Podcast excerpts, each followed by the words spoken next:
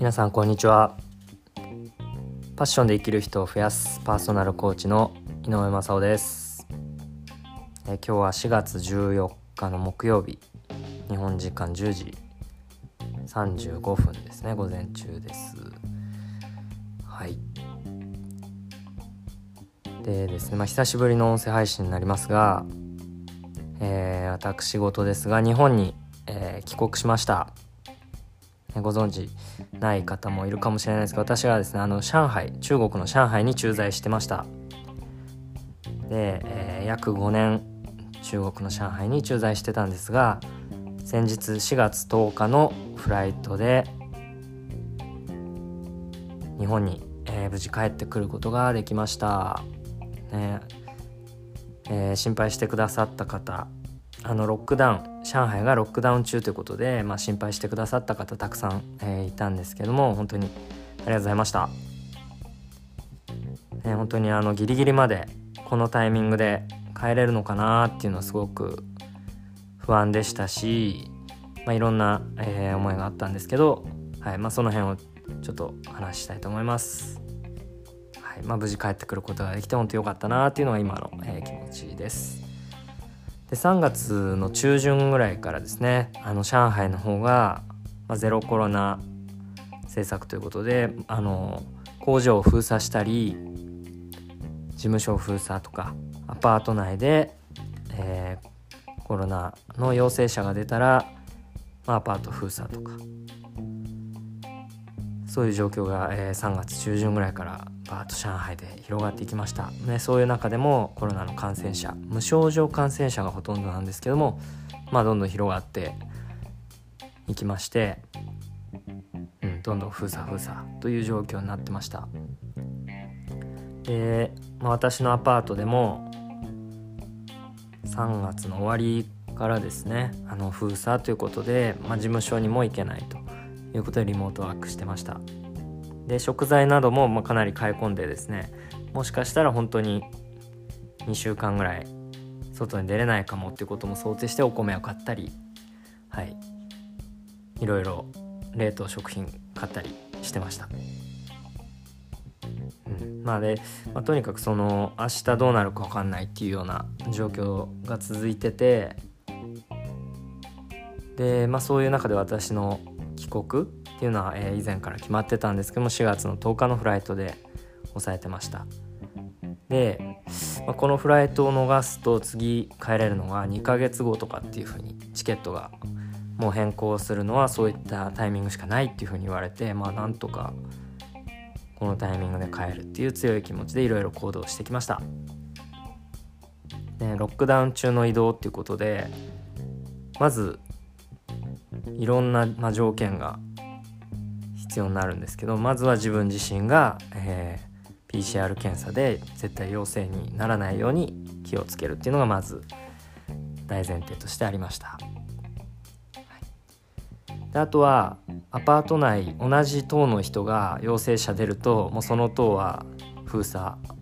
2週間隔離っていうのがあるので、まあ、まずアパートの同じ棟の人になんとか陽性出ないように祈るっていうことを続けてました。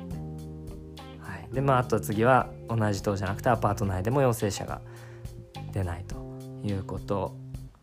などですねまあその辺はアパート内ではちょっと出たんですけど同じ棟じゃないということで、えー、少し緩い状況にはなってました。はい、であとは外出できないのでその日本に帰るとしても、まあ、外出できないということなんでその許可をもらうっていうことで外出許可通行証っていう書類をですね政府からもらう。その居住委員会っていうアパートの、まあ、コミュニティから、え許可をもらうっていうことをしたり。まあいろいろ大変でした。で、えー、領事館に電話したりしましたし領事館の方も最初は、えー、フライトから数日前に電話した時はまだちょっと時間があるんで、外出できるようになるかもしれないんでちょっと待ってくださいとかっていう反応だったんですけどまあでも読めない状況の中で、えー、電話くれてえー、その居住委員会の上の組織にレターを送りますよっていうことで私の情報だったりっていうのを、えー、連絡してくれたりしました、まあいろいろ諦めそうになったんですけど、えー、少年サッカーで教えてる子のママが心配してくれて大丈夫っていうふうに連絡くれてですね。そこからいやあの日本に行くための PCR 検査書類が必要なんですけど入国用に必要なんですが、まあ、その病院がやってないっていうことを伝えると、えー、その少年サッカーで教えてる子のママがですね。あのこういう病院やってるらしいよっていうことでパスをしてくれたり、まあ、最後まで諦めないっていつも言ってるじゃないかっていうような メッセージをくれたりですね。はい。まあすごく、まあ、勇気づけられましたし助けてもらいました。でその病院の方ともコンタクトしたりして日本人の方なんですけどその方が、まあ、すぐに病院予約してくれたり、えー、PDF でその書面を発行してくれたりまあすごく、えー、助かりましたでただそこの病院に行くためには外出許可が必要でそういったところは、えー、会社の総務が何度も何度もその居住委員会というコミュニティに電話かけてくれて交渉して書類を、えー、もらってくれました。はい、で空港当日行く時もまあいろいろ大変でした。ある場所からのシャトルバスに乗らないと、え、空港には行けませんっていうような状況だったりしたのでそのシャトルバスの場所まで行くのに車を手配する必要があると。でそれも通行許可を持っている車じゃないといけないんですごくそれも探すの大変だったんですがそこも総務の人が知人を人脈を通じて見つけてくれたり。まあちょっとグレーなこともいろいろあったのかもしれないですけどはい。本当にたくさん助けてもらいました。で当日もそこの空港に行くまでも本当にチェックインするまですごく不安だったんですけど防護服着た人が高速道路でこうカラーコーンで道を塞いでたりしてチェックされたりしましたけど無事、えー、上海の空港でチェックインできてで周りにも日本人の方たくさんいましたけどすごく疲れてましたね。皆さんも良かったっていうような気が張ってたような状況でで、まあ、日本に行くまでもすごい気が張った状況続いてたんだろうなというふうに、まあ、同じ気持ちだろうなというふうに思ってました。ね、フライトの中でも機内のアナウンスでも、えー、まあ、ちょっとその本当に大変な状況での移動ということであのねぎらいの言葉をいただいたりして、まあ、特別な移動になりました。でロックダウン中でのあのこういった帰国だったのでうんまあいろいろ移動自体も大変だったしあとは皆さんにお別れの挨拶っていうのが全然ちゃんとできなくてですねいつ自分がフライトできるかもはっきりしてなかったので最後までバタバタしながら皆さんとちゃんとフェイス2フェイスでお別れができなかったのがすごく残念だしあとは工場の中で寝泊まりしたり緊急の会議をずっと毎日みんなしてる状況の中でのお別れだったのですごく申し訳ないなっていう気持ちもありました。ね、ただその、まあ、家族と一緒にね暮らしたいっていうこともあって私は帰国を自分で希望を出して選択したっていうこともあるので本当にまずは自分のことを大事に行動しようということで、えー、みんなに、ね、申し訳ない気持ちもあるしすごく複雑な気持ちあるんですけどもまず自分のことをしっかりえー、そこに集中しようというふうに思いました。津波の津波天然湖っていう言葉ありますけど津波の時とか本当に緊急事態の時は周りのことを、えー、気にしてるんじゃなくて本当に自分のことまず自分が、えー、自分のことを大事に行動するっていうことが、えー、将来の周りの人のためにもつながるっていうことで本当にまずは自分のこと緊急事態はまず自分っていうのを本当に意識して行動しました。で帰国してまあまず今実家で、えー、一人で隔離してますけど、まあ、数日経って落ち着いてきました。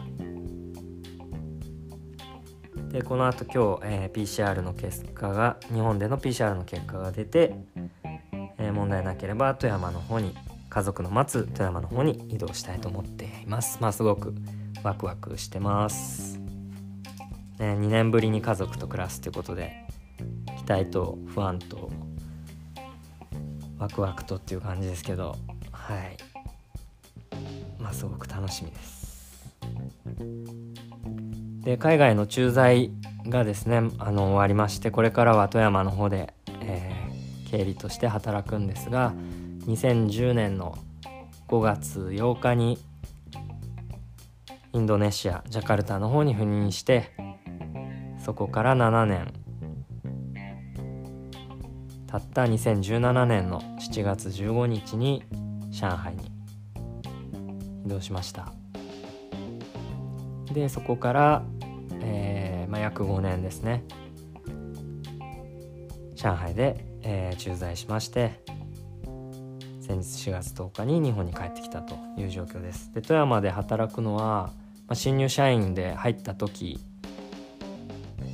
入ってから3年間富山で勤務したので、まあ、そのそれぶりなのでね本当に13年ぶり富山では13年ぶり日本で働くのは12年ぶりっていう形で、はい、富山の後に東京で1年働いたっていう感じでしたけど、まあ、そういった形ですごく久しぶりに、あのー、帰ってくるので、えーまあ、ヒーローズジャーニーじゃないですけど自分がこうね、えー、旅の中でですね、まあ、ドラゴンと戦ってでそこでまた、えーまあ、自分と向き合ったりしてこう成長した後でまた帰ってくるっていう、まあ、そういった状況に今いるのかなと思うんで、まあ、この今までの海外での経験っていうのも生かして日本でまた働いてみたいなと思ってます。であとはま副業の方もですね引き続きやっていきたいなというふうに思ってます、まあ、まずは家族と生活新しい生活の基盤をちょっと整えたいなっていうのを優先したいなと思ってます。はいまあそんな感じですね。いろいろありますが本当に Tomorrow Never Knows で明日どうなるか分かんないなっていうのを感じながら上海から帰ってきました。ね。そんな感じでまあやりたいことを大事に、えー、選択してやっていこうと思いますんで、えー、引き続きよろしくお願いします。以上です。ありがとうございました。